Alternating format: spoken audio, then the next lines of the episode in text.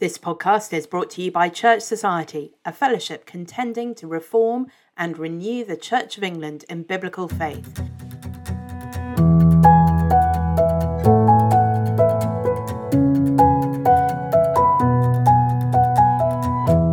You'll find more information about Church Society and all the things that we do on our website, churchsociety.org. You'll also find there the full archive of the podcast. Welcome back to the Church Society podcast. Uh, it's been a little while, and we apologise to those of you who are regular listeners who've been wondering if the podcast would ever return. We are back and we are excited uh, about it. I just wanted to let you know that our plans uh, for the uh, future of the podcast, so that we're going to work in uh, seasons. So we're planning a 10 week season this autumn, uh, and then we'll have a little break and we'll be back in the spring with another season of episodes. I'm uh, Ros Clark, I'm the Associate Director of Church Society, and uh, today I am chatting uh, with Lee Gatiss, Lee Gatiss, Director of Church Society and uh, editor of Church Society's latest publication.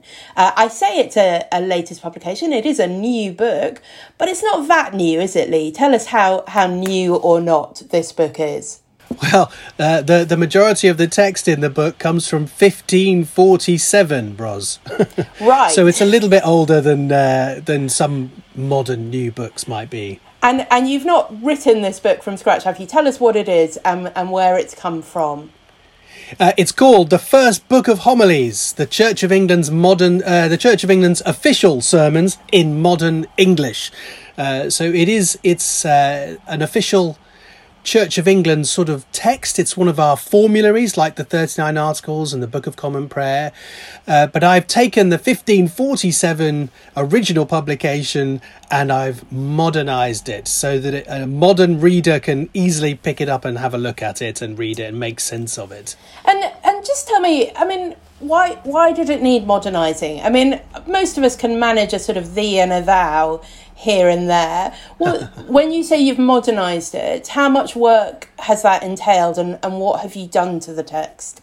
Thank you. Yes. Um, well, yeah, I have taken out all the these and thys and thous and just made that into ordinary speech that we would use today. So it, it's less of an effort for people.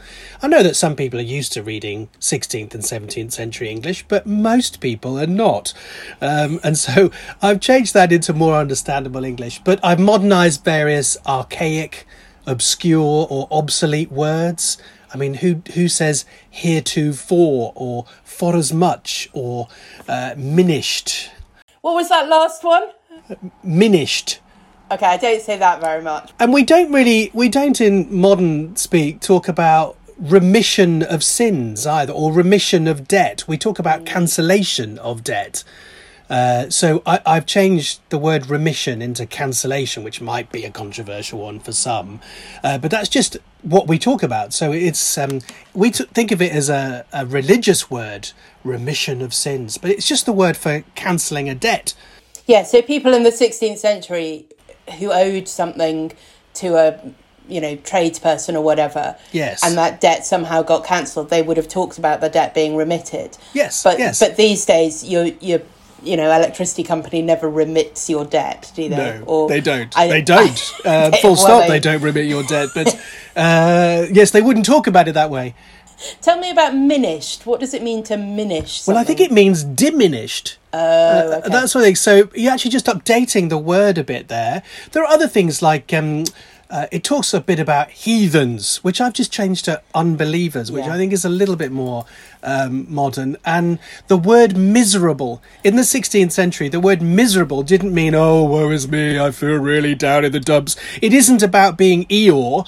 Um, it can mean that, but it more often in the homilies means pitiable that um, it's to do with with having mercy or requiring mercy, um, and that you are in a pitiable state and require saving, rather than you feel unhappy and you need a bar of chocolate and a bath or yeah something like that. so, miserable sinners might actually be quite jolly people yes, yes, exactly. But they are sinners who are in a pitiable state Yeah. before God. There are other words as well. I mean, things like um, the word inconvenience Oh, is yeah. used in the homilies, but it's used in three different ways. It can mean inconvenience uh, or inconvenient in the way that we use it. Something's that's not very convenient. I can't really record this podcast at the moment. It's an inconvenient time, so it can be used that way.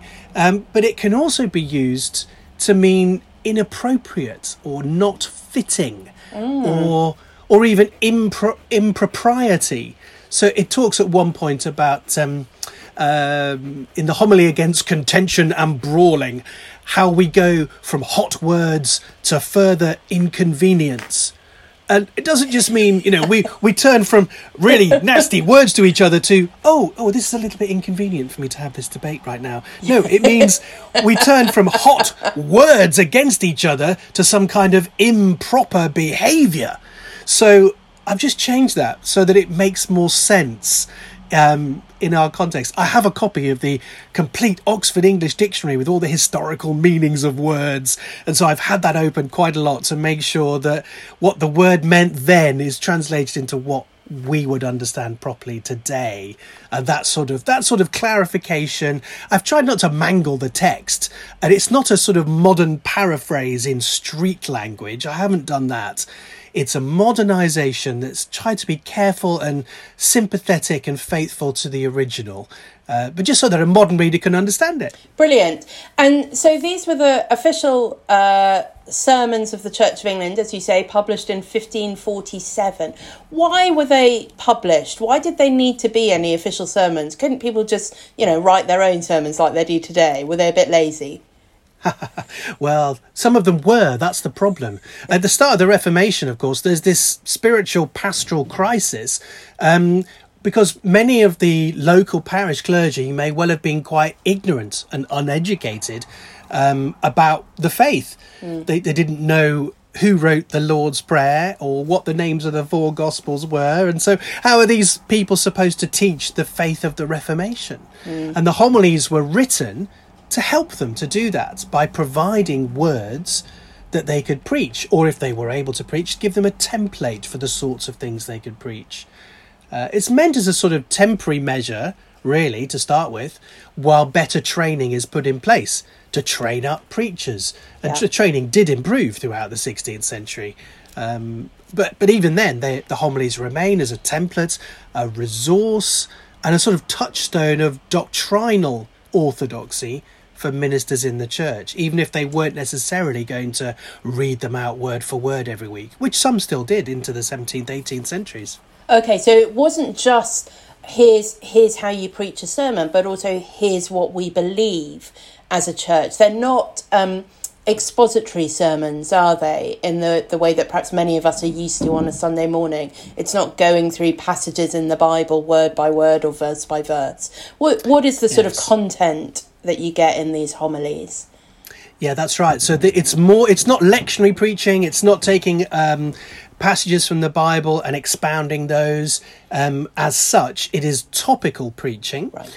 Um, so uh, they they start really by looking at the um, the topic of Scripture and they show us that the way to know God and what He wants from us is not to look to Rome or to any human authority for some sort of infallible guidance, but to go back to the scriptures, the food of the soul, they call it. um, and so they talk about the scriptures, and then it talks about sin and tell us that we are more lost and sinful than we could ever imagine. And then in the next homily, that we are more loved by a merciful God than we could ever dream. Uh, in the homily on salvation, only Christ can save us, says Cranmer uh, in his sermon on salvation. And he does that by shedding his most precious blood. He made a sacrifice and satisfaction.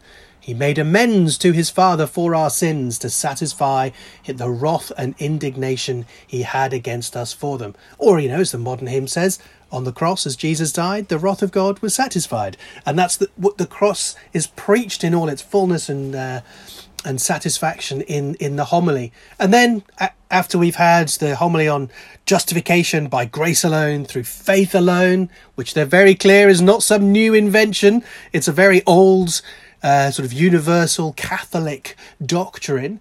it goes on to talking about the daily life of faith and hope and love, which a, a justified sinner is delighted to lead. So, a sort of um, primer for basic Christian doctrine, and then, as you say, basic Christian living. Yes. Um, one of the things I was interested to, to discover that I don't think I really knew before, Cranmer himself didn't write all the homilies, did he? He sort of gathers together some some from other people that he trusted and knew and um, it's almost like an anthology of sermons. Is that right? Yes, that's right. Um, we don't know who the authors of every one of the homilies um, were. We do know that Cranmer wrote um, the one on Scripture and the one on salvation. Uh, we know that a man called John Harpsfield wrote the one on sin. Uh, that uh, Bishop Bonner wrote one on love, charity, as they called it in those days. Another word which I've updated a bit because charity doesn't mean um, today what it meant then. It means love, you know, like in 1 Corinthians 13. Um, so we and Thomas Becon um, wrote uh, the the sermon on sexual sin and adultery. Okay, well, we'll um, maybe talk about that in a moment. Yes, I just wanted to ask you one of the other things that that you get uh, in this book, as well as the updated uh, English to make it easier to read, you've put a lot of work into footnotes. Now, I know some people judge the quality of a book by the number of footnotes it contains. Um, but it's not just a, a, sort of sales ploy, is it? Say, look, here's a book with lots and lots of footnotes in it. What what were you trying to do with all of those um, references and things that, that you've added into this version? Yes, it's not an academic tome or a critical edition. So if you're after the real, you know, nerd fest, if you're a real Angli nerd, uh, an Anglican nerd, then you'll want to get some critical edition um, by Bond or Bray or someone like that. Um, what I have done is though is added footnotes to tell you who a person is when they're quoted. So if it talks about Saint Augustine or Chrysostom, I've got a little note telling you who that is, and there's a glossary at the end of all those people, and just a reference to where you might find the quote that's been quoted, um, mm. or the teaching that's been talked about by Origen or Theophylact or whoever that is. It's just to aid the modern reader who may not be familiar with who all these people are. So you've done all our googling for us, is is what you're saying? Excellent. Exactly, and I've checked all that stuff with the critical editions and with the the original Latin and Greek texts of uh, the fathers and stuff like that to make sure that the if you really do want to nerd out geek out and find those things, you can find it in Patrologia Latina or wherever. Brilliant. Brilliant. Well, that sounds excellent. Um, uh, we're going to take a little pause here for what I like to think of as our commercial break, uh, but we will be back in a minute to hear uh, about why these homilies uh, from the 16th century are still relevant and important for the Church of England uh, and Christians today.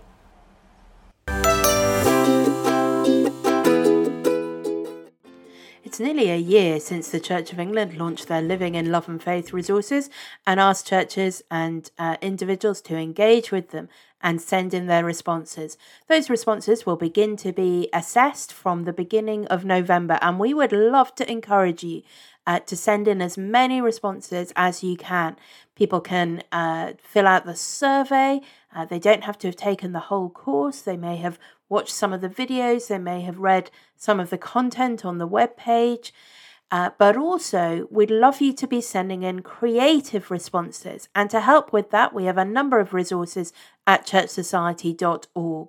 In particular, I want to draw your attention to two colouring pages that you can download. These are suitable uh, even for young children to use, but certainly for teenagers and adults. You might want to encourage your whole youth group or your whole Sunday school to colour them in and submit photos of their work. Perhaps encourage some of the older ones to talk about their own response to living in love and faith and what the Bible teaches about sex and sexuality. The posters use the phrase true love loves truth, which is a thing that even the youngest children can understand. Uh, that it's not loving when you lie to somebody, and that God, who loves us above all things, does not lie to us, that we find the truth that he teaches us in his word, and that's how we know he loves us.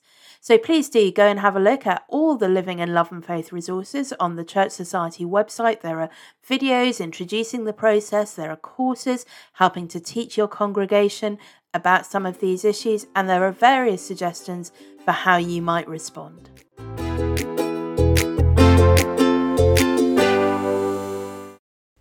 So uh, we've heard, Lee, about all the work that you've done. You've made these very uh, readable for us. You've done all the background work so that we can find out all the people that are referred to and the quotes that are made and so on. Um, and we've said it's a, a sort of primer of basic Christian doctrine and basic Christian living. Life was really different in the 16th century, wasn't it, from the 21st century in, in all kinds of ways why why would we bother reading something written 500 years ago? What has it got to say to our lives today? Where does the homilies uh, hit the road for us well, of course, Christian doctrine is um, unchanging. The gospel is unchanging. So much of the, the homilies will still, as it expounds the Bible um, and good Christian doctrine that's always been held by Christians throughout the, the ages, that will still be of enduring relevance to, to us. But I mean, there are some really quite um, surprisingly relevant parts of the homilies I found. So there's a classic statement of Anglican sexual ethics hmm in the homily on adultery and sexual sin. Um, wow. Yeah, it's surprising to see. There's a whole sermon on that, which you wouldn't expect from then, because surely everyone agreed with the traditional view back then. Well, no, that's not true. It's always had to be taught. And it's interesting, isn't it? Because there isn't really anything much about that in the 39 articles. I can't remember if there's a, an article about adultery, mm. um, but the it's. Mm. You know, you don't. If that's if you only look at the thirty nine articles, you don't get a real sense of that sort of sexual ethics being a thing that they were very concerned with, at least. Um, and so that there is a whole homily on this suggests that in fact mm. we may have more in common with them than we sometimes think. Yeah, that's absolutely right. The 39 Articles do talk about the homilies as containing godly and wholesome doctrine most necessary for these times. And if you want to find out what they thought was godly and wholesome and necessary for these times, go to the mm. homilies. I mean, the, the, the, homily on sexual sin, you know, it's um, it's very clear. And it's obviously an issue in those days. I mean, it says at one point, um, uh, sexual sin was so abundantly common and has grown to such a height that among many it is counted no sin at all. Wow. That's what they were saying in 1547. I mean, you um, could definitely say that today, couldn't you? Yeah, absolutely. Yeah. And so the homily goes through what did Jesus say about this subject? What does Paul say? What does Peter say? What does the Bible teach us on sexual sin, adultery, faithfulness in marriage, uncleanness, as the word was then? And it, it laments the, the disease, illegitimacy, the economic cost, and the contention that arises because of sexual sin. Um, there's a great line where, where he says at one point, um, How much is God's word regarded with contempt and distorted by sexual sin? and those yeah. who are sexually immoral. That there's a there's always been this temptation to twist God's word because of our sexual sin. We're all prone to do that, whether we're in the 16th century or in the 21st. And it's interesting because you, you said we maybe think that people back then all sort of had the same understanding of sexual ethics and and it's interesting that actually even then people were trying to twist God's word as well as just ignore God's word yes. but the homilies aren't just about informing you that this is what the Bible says, are they? They're, they're proper sermons. Oh, yeah. They they want you to, to change your life and, and turn back to the Lord and, and repent. And um, yeah, there, there's a real sense you could preach these, couldn't you? Oh, they do preach. They do preach. I mean, some uh, listeners may remember that I actually did preach through the homilies um, over Lent and they really they, they preach very easily and you can see that but they're not just trying to inform and educate or even to entertain they're, they're trying to move your stomach they're trying to turn your stomach against sin so that you detest and abhor and hate it from your very core and that you love the lord jesus mm. and um, adore him for all his beauty and glory so it's a they're very warm-hearted but also mm. very clear and firm sorts of uh, sorts of Yes. homilies. One, one other thing that, that people uh, familiar with contemporary preaching might notice is he doesn't really begin with a joke, does he? He doesn't feel like he has to get your attention with a, a little hook at the start, little anecdote. There's just straight in there. Um, you would think, wouldn't you, uh, that if the, the sort of Church of England's official teaching on, on sexual ethics um, is contained largely within the homilies, that as the Church of England begins to, well, say begins, continues its process of uh, discussing the issues around sexuality at the moment in the living and love and faith process, that, that perhaps they would have um, turned to the homilies uh, as a way of, uh, you know, as a sort of starting point. If this is what we already think, we should know that before we decide whether we want to make any changes to that. Have, have they done that, Lee? Well, um, there is a sort of passing glance at um, one or two of the homilies on marriage uh, in the second book of homilies, and on scripture, I think it is. But there isn't there isn't even the slightest look at this homily in the first book of homilies on adultery and sexual sin and what the Bible says, what Jesus says about sexual sin. That's not in any of the footnotes that I've noticed in Living in Love and Faith. Um, if someone wants to check through them themselves and have another look, I don't think you'll find it, which is really disappointing because this should be a primary resource for all Anglican reflection and thinking about what is our tradition of uh, of doctrine and of practice in, in every area, but particularly in this. But there's a whole there's a whole sermon on living in love and faith. I mean, on uh, sexuality. And we're not we're not looking at it. Well, it might be interesting if perhaps if some of our listeners are engaging in the Living in Love and Faith process at the moment, if you're doing the course, if you're responding uh, to that online, maybe uh, that sermon in particular, that homily in particular, would be worth uh, looking at really carefully and, and using that as you think about how you respond to those materials. Um, that's not the only homily that seems to have a particularly contemporary application, is it? Tell us about the final homily in the book. Yeah, the final one I found strikingly relevant. It is the homily against Facebook and Twitter. Sorry, it's called the homily against contention and brawling, which laments the disunity in the church and the sort of impatient pride of Christians um, who are who are flicking through the Bible looking for proof text to throw at each other. And so it says, um, "Let us read the Scripture that by reading it we may be made better livers." Rather than more contentious disputers.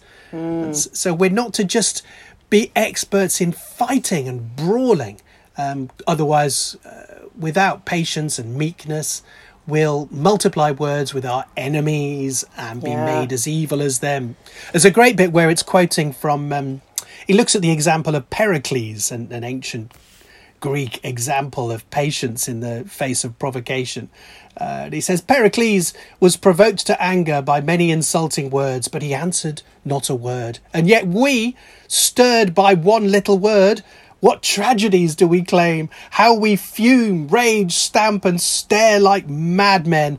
Many people make a great matter out of every trifle, and with the spark of a little word, they kindle a great fire, taking everything in the worst possible way. Uh, when I first read that, I thought, my goodness, this is just this is a word for Twitter for today. Um, even Anglican Twitter, even Christian, even evangelical Twitter behaves like this a lot of the time. We fume and rage and stamp and stare, and we make the worst construction out of uh, out of things that people say. Friends, it should not be that way. And this homily on contention and brawling, I think it's interestingly placed straight after the homily on sexual sin.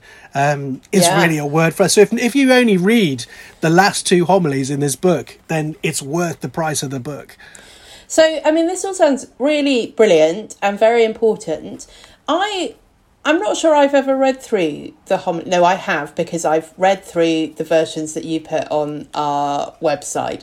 That is true. Prior to that, I don't think I'd ever read through the homilies, and it does feel like they are often overlooked and ignored. We, you know, more and more churches, I think, are are bringing back a tradition of engaging with the 39 articles um, and obviously the, the Book of Common Prayer. But um, these homilies, I think, still by and large are, are sort of left to one side. Why, why is that? Why haven't we kept up this tradition of, of reading and engaging with them? Yeah, and it is a great tradition amongst evangelicals, actually. So, in the 16th, 17th, and 18th centuries, even during the revival, people like George Whitefield, the great evangelist, the hymn writer Augustus Toplady, um, Fletcher of Madeley, um, Grimshaw of Haworth, all these great evangelicals were very keen on the homilies as well as the articles and the prayer book. You know, they would talk about how the homilies contained the doctrine that they were preaching. Um, and therefore, they can't be attacked as being some sort of novel imposition on the church. No, the church has always taught these things. Um, yeah, but it, they've disappeared into the mists of time a bit, and it's it's difficult to find a good edition of them, and has been for some time. There are some, as I mentioned already, some good critical editions, some heavy, um, scholarly, expensive books that you can buy, but nothing that ordinary mortals like most of us would find easy to pick up and read. And that's what I've tried to change with this edition, really. I've, I've gone back to that original hard to read stuff and laboriously modernized the, the ancient typeface that I mean, you can't even read the typeface of the original. Most people would struggle with that. Have these not been able? Have you not been able to just sort of download these freely from the internet if people really wanted to do that and change um, the font? Yeah, people. Uh, well, it's there are a couple of places where you might find but uh, a, a, sort of transcription of them but right. that's with the old fashioned spellings and okay. sometimes the old the old typography is retained in some of those online versions because they've just put it through an OCR machine right an optical character recognition and that hasn't done a perfect job so nobody's done a sort of proper uh, line by line modernization that's um, amazing to make it, it easy and I literally had the original text up on my screen in front of me, and I kind of typed away, modernizing it line by line to, to make it make it more readable Great. for people. Great. Um, it sounds really wonderful. I I wonder is the thing, um, might might it be a thing that you would commend? to ministers to actually just preach these as sermons in their churches? Or are we just saying probably their best use at this point is for us as individuals just to, to buy the book and read it on our own. They are for ignorant, uneducated ministers to to use uh, to teach their congregations good stuff. So, um, if you're an ignorant and uneducated minister, I guess you could still find them useful. Um, so, so, buy them um, for for that reason. Well, I wouldn't necessarily say that we would want to be doing this today, reading out somebody else's sermons um, in in our churches on Sunday.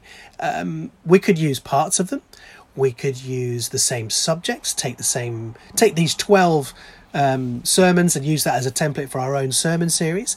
They can teach us what Anglican doctrine is. I mean, all ministers are supposed to be bearing witness to Christian truth as we in the Church of England have received it, according to our Declaration of Assent. You know, this is we're to proclaim afresh in our generation the faith that we've received in the Church of England's official formularies from the, the period of the um, Reformation. So this is it.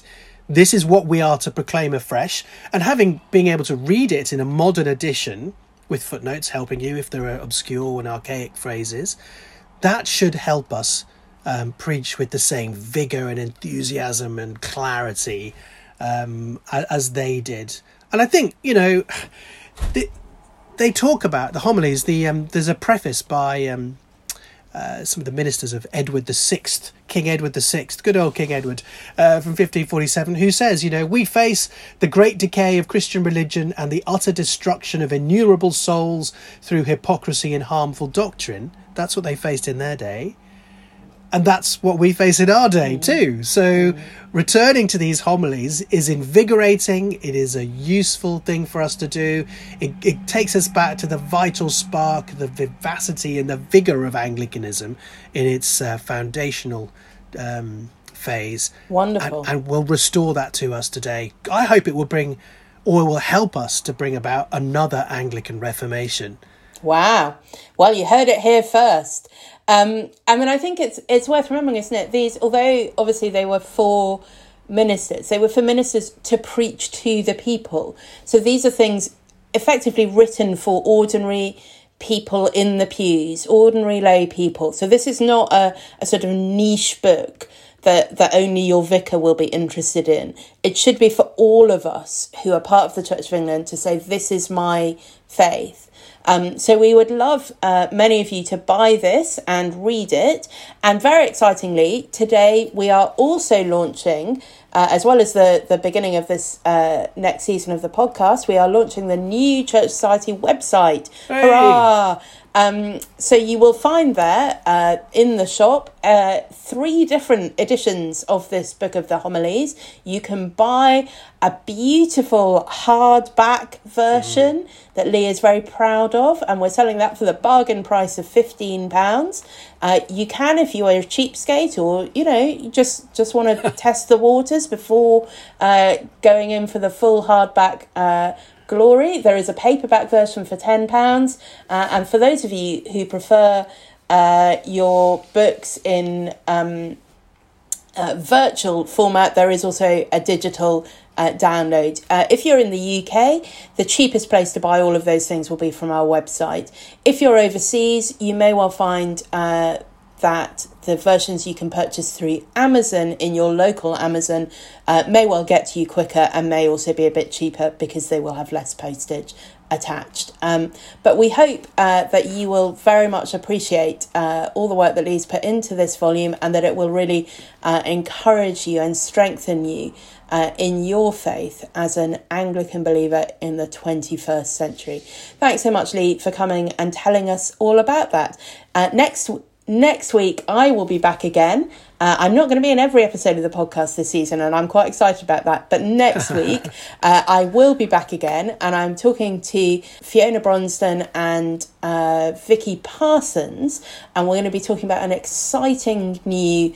Uh, venture uh, that is happening for women, uh, particularly for women who are complementarian in their theology and who are engaged in or maybe thinking about uh, ministry in the Church of England. Uh, so do join us for that this time next week.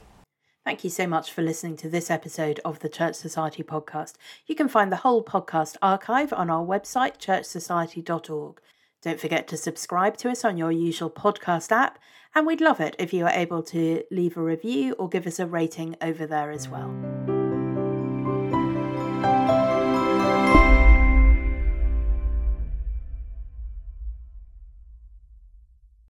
Ba-doom boom, ba-chickadoo boom boom, ba-chickadoo boom boom.